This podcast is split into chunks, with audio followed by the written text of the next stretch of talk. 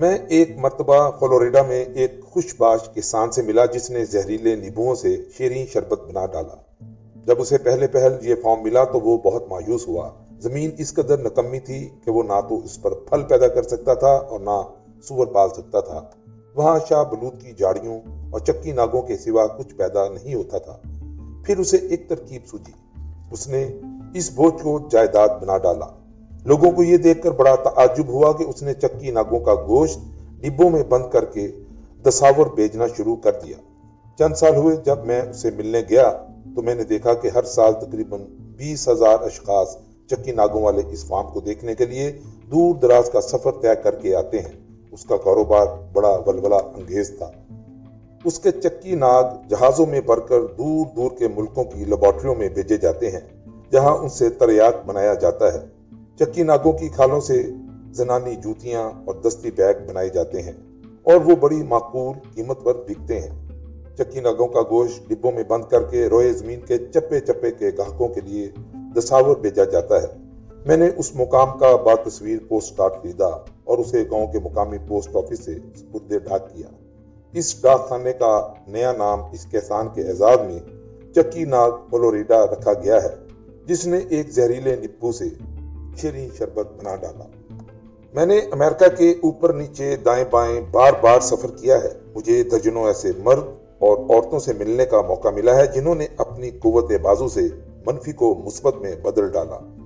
دیوتاؤں کے بارہ مخالفین کے مصنف ولیم بوتھیلیو اسے یوں بیان کرتے ہیں، دنیا میں اہم ترین چیز یہ نہیں ہے کہ تم اپنے منافع کو بڑھاتے رہو۔ بے وقوف بھی ایسا کر سکتے ہیں۔ در حقیقت اہم ترین چیز یہ ہے کہ تم اپنے خسارے سے منافع حاصل کرو۔ یہاں ذہانت کی ضرورت پڑتی ہے اور یہی عقلمند اور بے وقوف کے درمیان حد فاصل قائم کرتی ہے۔ وہ لیتھیو نے یہ الفاظ اس وقت کہے تھے جب ریل کے ایک حادثے میں اس کی ایک ٹانگ جاتی رہی تھی، لیکن میں ایک شخص کو جانتا ہوں جس کی دونوں ٹانگیں ضائع ہو چکی تھی اور پھر بھی اس نے منفی کو مثبت بنا دیا۔ اس کا نام بین فورٹسن ہے۔ میں نے اسے اٹلانٹا جارجیا کے ایک ہوٹل کی لفٹ میں دیکھا تھا۔ یہ خوش باش اور مسکراتا ہوا آدمی جو اپنی دونوں ٹانگوں سے محروم ہو چکا تھا، لفٹ کے ایک کونے میں پہیوں والی ایک کرسی پر بیٹھا ہوا تھا۔ جب لفٹ اس کی منزل کے قریب ٹھہری تو اس نے نہایت شاستگی سے مجھ سے کہا، اگر آپ ذرا اس کونے کی طرف سرک جائیں تو میں زیادہ آسانی سے اپنی کرسی کو سنبھال لوں گا۔ آپ کو تکلیف دینے کا مجھے افسوس ہے۔ اور جب اس نے یہ الفاظ کہے، ایک امیق اور نرم خیز مسکراہٹ نے اس کے چہرے کو روشن کر دیا۔ جب میں لفٹ سے اتر کر اپنے کمرے میں پہنچا، تو میں اس خوش باش آدمی کے سوا کچھ اور سوچ ہی نہ سکا۔ چنانچہ میں نے اسے تلاش کیا اور اس سے اپنی کہانی سنانے کو کہا۔ یہ انیس سو انتیس کا واقعہ ہے۔ اس نے مسکراتے ہوئے جواب دیا۔ میں اپنے باغ میں لوہے کی بیلوں کو سہارا دینے کے لیے اخروٹ کی چھڑیوں کا ایک گٹھا کاٹنے کے لیے گیا تھا۔ اپنی فوٹ پر چھڑیاں لاد کر گھر کی طرف آ رہا تھا، اچانک ایک چھڑی پھسل کر کار کے نیچے آ گئی۔ اور این اس وقت جبکہ میں بورڈ کاٹنے والا تھا، اس نے سٹیرنگ کے پرزوں کو جام کر دیا کار ایک بند کے ساتھ ٹکرائی اور مجھے ایک درخت پر دے مارا۔ میری کمر زخمی ہو گئی اور ٹانگیں مفلوج۔ اس حادثے کے وقت میری عمر چوبیس سال کی تھی۔ اور اس کے بعد میں آج تک ایک قدم بھی نہیں چل سکا۔ چوبیس سال کی عمر اور باقی ساری زندگی بھر کے لیے پہیوں والی کرسی کی سزا میں نے اس سے پوچھا۔ آپ نے اتنی جرت اور حوصلے کے ساتھ اس چیز کو کیسے قبول کر لیا؟ اس نے جواب دیا، نہیں صاحب، ایسا کہاں ہوا؟ میں غصے سے پاگل ہو جاتا، بغاوت پر آمادہ ہو جاتا، اپنی قسمت کا گلا کرتا لیکن جو جو وقت گزرتا گیا، مجھے احساس ہونے لگا کہ میری بغاوت سے تلخی کے سوا کوئی نتیجہ برآمد نہیں ہوتا۔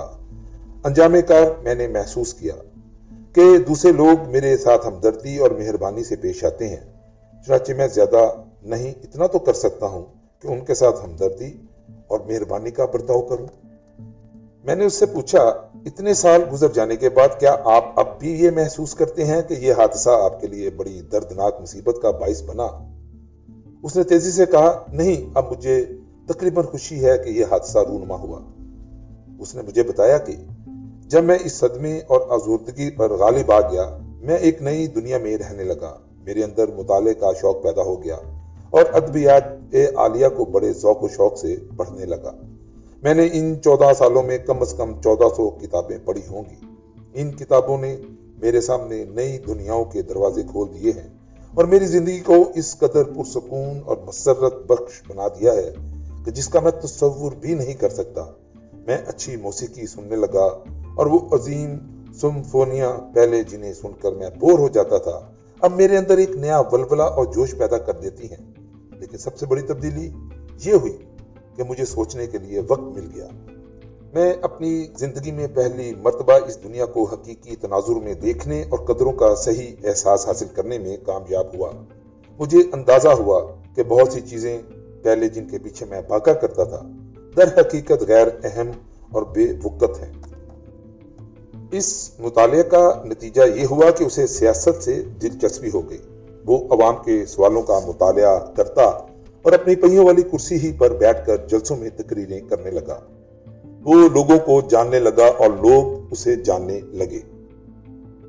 اس کا نتیجہ یہ نکلا کہ آج بین فورڈسن اگرچہ وہ ابھی تک اپنی پہیوں والی کرسی ہی میں ہے، ریاست جارجیا کا وزیر داخلہ ہے۔ میں پچھلے پینتیس سال سے نیو یارک شہر میں تعلیم بالغاں کی جماعتوں کو پڑھا رہا ہوں۔ میں نے اس عرصے میں معلوم کیا ہے کہ اکثر بالغ حضرات کو ایک بڑا تعصف یہ ہے کہ وہ کبھی کالج نہیں جا سکے۔ ان کے خیالات سے یہ ظاہر ہوتا ہے کہ کالج کی تعلیم کا نہ ہونا زندگی کی ایک بڑی رکاوٹ ہے۔ میں وسوخ سے کہہ سکتا ہوں کہ ان کے تصورات سو فیصدی درست نہیں ہیں۔ کیونکہ میں ایسے ہزاروں کامیاب اشخاص کو جانتا ہوں جو کبھی ہائی اسکول سے آگے نہیں بڑھے۔ چنانچہ میں اپنے ان طالب علموں کو اکثر ایک آدمی کی سرگزشت سناتا ہوں، جس کے متعلق میں جانتا ہوں کہ اس نے اپنی ابتدائی تعلیم بھی مکمل نہیں کی تھی۔ اس نے انتہائی غربت اور نقبت میں پرورش پائی۔ جب اس کے باپ کا انتقال ہوا تو اس کے کفن کا بھی بندوبست نہ ہو سکا اور مرحوم کے دوستوں کو دخل دینا پڑا۔ اس کے باپ کی موت کے بعد اس کی ماں دس گھنٹے روزانہ چھتریوں کی ایک فیکٹری میں کام کرنے لگی۔ کچھ کام گھر پر بھی لے آتی اور گیارہ بجے رات تک اسے پورا کرنے میں مصروف رہتی۔ اس لڑکے نے ایسے حالات میں پرورش پائی جب اس نے ہوش سنبھالا، وہ مقامی گرجے کی کلب کی تفریح ڈراموں میں حصہ لینے لگا۔ اداکاری نے اس کے اندر اس قدر ولولہ اور جوش پیدا کر دیا کہ اس نے مقرر بننے کی ٹھان لی اور یہاں سے وہ سیاسیات کے کوچے میں پہنچ گیا۔ تیس سال کی عمر میں وہ نیو یارک ریاست کی مکننہ کا رکن منتخب ہو گیا۔ لیکن بدقسمتی سے وہ اس ذمہ داری کے لیے تیار نہ تھا۔ اس نے مجھے بتایا کہ در حقیقت میں بالکل نہیں جانتا تھا کہ یہ ہے کیا۔ اس نے طویل اور پیچیدہ بلوں کا مطالعہ کیا، جن کے متعلق یہ فرض کر لیا گیا تھا کہ وہ ان پر ووٹ دے گا۔ لیکن جہاں تک ان کا تعلق تھا، ان بلوں کو خواہ حبشیوں کی زبان میں لکھ دیا جاتا، اس کے لیے کوئی فرق نہ پڑتا۔ جب اسے جنگلات کی کمیٹی کا رکن بنایا گیا تو وہ اور بھی پریشان ہو گیا، کیونکہ اس نے جنگل میں کبھی قدم بھی نہیں رکھا تھا۔ جب اسے ریاستی بینکاری کمیشن کا رکن نامزد کیا گیا تو اس کی بکلاہٹ میں مزید اضافہ ہو گیا، کیونکہ اس نے خود مجھے بتایا کہ میں اس قدر دل شکستہ ہوا کہ اگر میں شرم کو بلائے طاق رکھ کر اپنی والدہ کے سامنے اپنی شکست کا اقرار نہ کرتا تو میں نے مجلس دستور ساز سے کبھی کا استعفیٰ دے دیا ہوتا۔ مایوسی کے عالم میں اس نے دل میں یہ ٹھان لی کہ وہ روزانہ سولہ سولہ گھنٹے مطالعہ کرے گا اور اپنی جہالت کے نیبو کو علم کے شربت میں تبدیل کر کے رہے گا۔ ایسا کرنے سے وہ ایک مقامی سیاست دان سے ایک بڑی قومی شخصیت بن گیا اور اس نے اس قدر اہمیت اور شہرت حاصل کی کہ نیو یارک ٹائمز نے اسے نیو یارک کا محبوب ترین شہری قرار دیا۔ میں آل سمتھ کا ذکر کر رہا ہوں۔ دس سال بعد آل سمتھ نے خود آموزی سیاست کے متعلق اپنا پروگرام پیش کیا۔ وہ حکومت نیو یارک کی سب سے بڑی شخصیت متصور کیا جاتا تھا۔ وہ چار دفعہ ریاست نیو یارک کا گورنر منتخب ہوا اور یہ ایک ریکارڈ ہے جسے کوئی دوسرا شخص نہیں توڑ سکا۔ انیس سو اٹھائیس میں ڈیموکریٹک پارٹی کی طرف سے صدارت کا امیدوار تھا۔ یہ شخص جس نے اسکول میں صرف ابتدائی تعلیم حاصل کی تھی اسے کولمبیا اور ہاورڈ جیسی چھ عظیم یونیورسٹیوں نے اعزازی ڈگریاں دیں۔ آل سمتھ نے مجھے بتایا کہ اگر میں اپنی منفی کو مثبت بنانے کے لیے سولہ سولہ گھنٹے روزانہ محنت نہ کرتا تو آج میں کچھ بھی نہ ہوتا۔ میں نے کامیاب انسانوں کی زندگیوں کا جس قدر زیادہ مطالعہ کیا ہے، اتنا ہی میرا یقین پختہ ہوتا گیا ہے کہ ان لوگوں کی کامیابی کی وجہ یہ ہے کہ انہوں نے رکاوٹوں اور مشکلوں سے آغاز کیا، جنہوں نے ان کی عظیم کامیابیوں اور فتح مندیوں کے لیے ممیز کا کام دیا۔ ولیم جیمز کے الفاظ میں، ہماری کمزوریاں غیر متوقع طور پر ہماری امداد کرتی ہیں۔ ہاں یہ بالکل ممکن ہے۔ میلٹن بہترین شاعری شاید اس لیے لکھ سکا کیونکہ وہ اندھا تھا۔ بیتھوین نے موسیقی کی افاقی دنیں ایجاد کی کیونکہ وہ بہرا تھا۔ ہیلن کلر کی درخشاں حیات کے پیچھے اس کی عدم بصارت اور بہرے پن کا ہاتھ ہے۔ اگر چیکووسکی اپنی المناک شادی سے مایوس ہو کر خودکشی کرنے کے لیے تقریباً آمادہ نہ ہو جاتا، اگر اس کی اپنی زندگی دردناک نہ ہوتی، تو وہ شاید کبھی بھی اپنی غیر فانی رکت انگیز سمفنی ایجاد نہ کر سکتا۔ اگر دوستو وسکی اور ٹول سائی کی زندگیاں درد بری اور اذیت ناک نہ ہوتی تو غالباً وہ کبھی بھی اپنے غیر فانی ناول تصنیف نہ کر سکتے۔ اگر میں اتنا بڑا مریض نہ ہوتا، وہ شخص لکھتا ہے جس نے زندگی کا سائنسی نظریہ بدل دیا تھا۔ اگر میں اتنا بڑا مریض نہ ہوتا، تو شاید میں اتنا زیادہ کام نہ کر سکتا جتنا کہ میں نے کیا ہے۔ یہ چارلز ڈارون کا اعتراف تھا کہ اس کی کمزوریوں نے خلاف توقع اس کی مدد کی۔ جس روز چارلز ڈارون انگلستان میں پیدا ہوا تھا، اسی دن کینٹو کے جنگلات میں ایک لکڑی کی جھونپڑی میں ایک اور بچے نے جنم لیا۔ اس کی کمزوریوں نے بھی اس کی مدد کی۔ اس کا نام ابراہم لنکن تھا۔ اگر اس کی پرورش کسی شاہی خاندان میں ہوتی ہارورڈ یونیورسٹی سے قانون کی ڈگری حاصل کرتا اور اس کی اس دواجی زندگی خوشگوار ہوتی، تو اس کی دل کی گہرائیوں میں یہ پھڑ پھڑانے والے الفاظ شاید کبھی نہ ابھرتے، جنہیں اس نے گیٹی برگ کے میدان میں غیر فانی بنا دیا۔ اور نہ وہ مقدس نظم ہی وجود میں آتی جسے اس نے اپنی صدارت کے دوسرے افتتاحی جلسے میں پڑھا تھا۔ مجھے کسی سے عداوت نہیں ہے۔ میں سب کے ساتھ فیاضی کا برتاؤ کرنا چاہتا ہوں۔ کسی بھی حکمران نے شاید ہی ان سے زیادہ حسین اور خوبصورت کلمات کہے ہوں گے۔ ہیری ایمرسن فاسٹک اپنی کتاب باطنی قوت میں کہتا ہے نیویا کی ایک کہاوت ہے کہ باد شمال نے جہازوں کو جنم دیا۔ اس کہاوت کو ہم سب مشل راہ بنا سکتے ہیں۔ کیا آپ کبھی یہ خیال کر سکتے ہیں کہ پر امن اور خوشگوار زندگی مشکلات کی عدم موجودگی، آرام اور سہولت فی نفس سے کوئی ایسی چیزیں ہیں جو لوگوں کو نیک یا مسرور بنا سکتی ہیں؟ اس کے برعکس جو لوگ اپنے اوپر ترس کھانے کے عادی ہو چکے ہوں، وہ آرام سے پھولوں کی سیج پر تراز ہونے کے باوجود اپنے اوپر ترس کھاتے رہیں گے۔ لیکن تاریخ ہمیں یہ بتاتی ہے کہ اعلیٰ کردار اور افاقی خوشی صرف انہی لوگوں کا حصہ رہا ہے جو اپنی ذمہ داریوں کو نبھانے کے لیے اچھے برے سازگار اور ناسازگار ہر قسم کے حالات میں سے گزرے۔ اسی لیے میں پھر کہتا ہوں کہ باد شمال نے جہازوں کو جنم دیا ہے۔ فرض کیجیے ہم اس قدر دل شکستہ اور مایوس ہو جاتے ہیں کہ ہمیں نیبو سے شربت بنانے کی کوئی امید ہی نہیں رہتی۔ پھر ان دو وجوہات کی بنا پر ہمیں دوبارہ کوشش کرنی چاہیے۔ اول، ہم کامیاب ہو سکتے ہیں۔ دو، اگر ہم کامیاب نہیں بھی ہوتے، پھر بھی منفی کو مثبت میں تبدیل کرنے کی صرف کوشش ہی ہمیں پیچھے کی طرف دیکھنے کی بجائے آگے بڑھنے کی طرف اکسائے گی۔ یہ ہمارے منفی خیالات کی جگہ مثبت خیالات کو دے دے گی۔ یہ ہماری تخلیقی قوت کو آزاد کر دے گی اور ہمیں اس قدر مصروف ہونے میں مدد دے گی کہ ماضی اور گزشتہ واقعات و حالات پر ماتم کرنے کے لیے نہ تو ہمارے پاس وقت ہوگا اور نہ اس طرف ہمارا رجحان جائے گا۔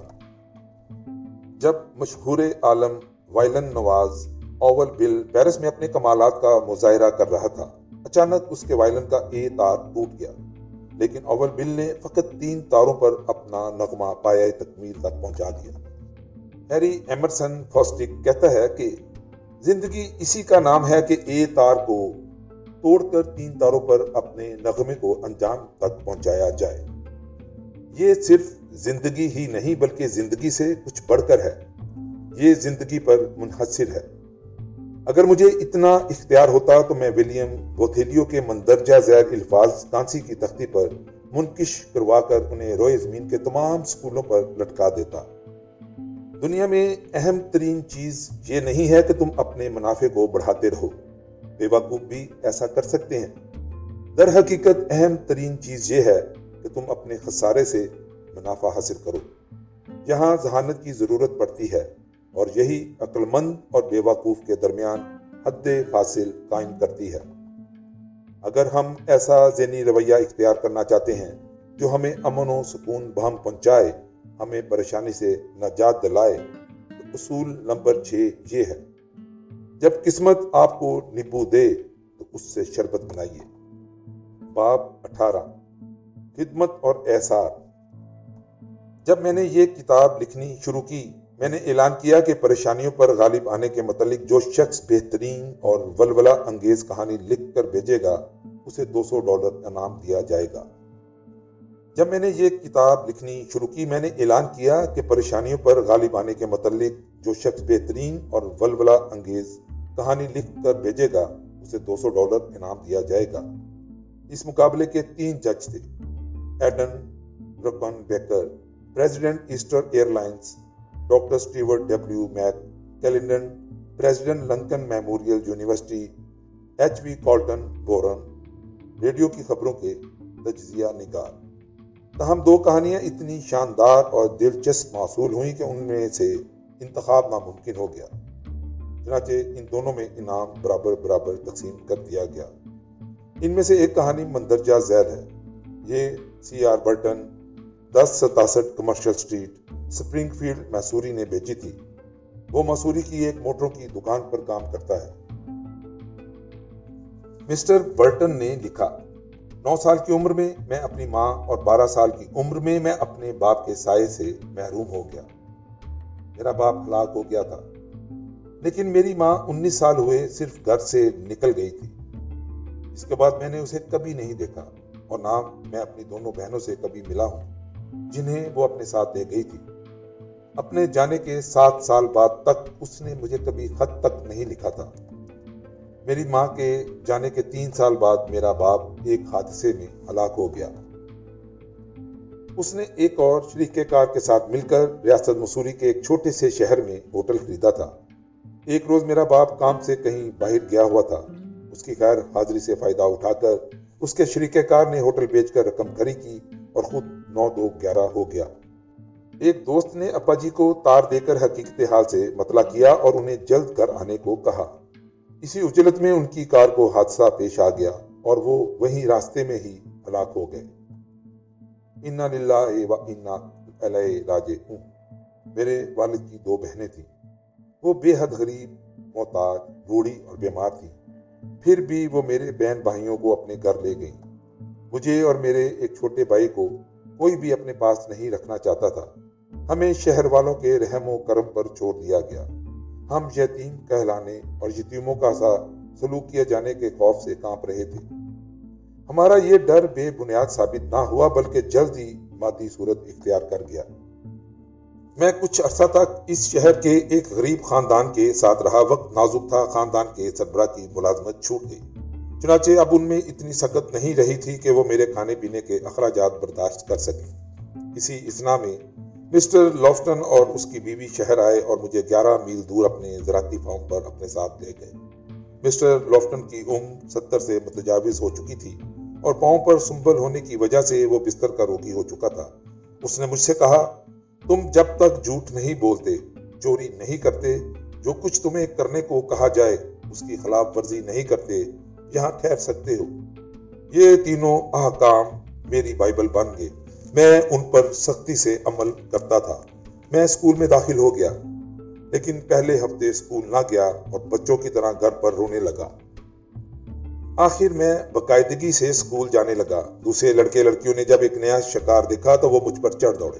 وہ میری موٹی ناک کا مذاق اڑاتے، مجھے گنگا اور یتیم چھوکرا کہتے اور طرح طرح سے ستاتے۔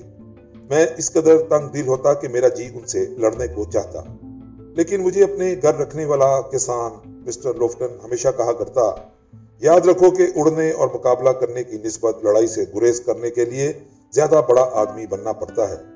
اس لیے میں اپنی خواہش کے باوجود ان کے ساتھ لڑنے سے پہلو تہی کرتا۔ لیکن ایک روز جب ایک چھوکرے نے اسکول کے سہن سے چوزوں کی بیٹھیں اٹھا کر میرے منہ پر پھینکی تو مجھے بھی سخت غصہ آیا۔ میں نے اسے خوب جی بھر کر پیٹا اور اس واقعہ کے بعد دو لڑکے میرے دوست بن گئے۔ انہوں نے مجھ سے کہا تم نے بالکل ٹھیک کیا ہے۔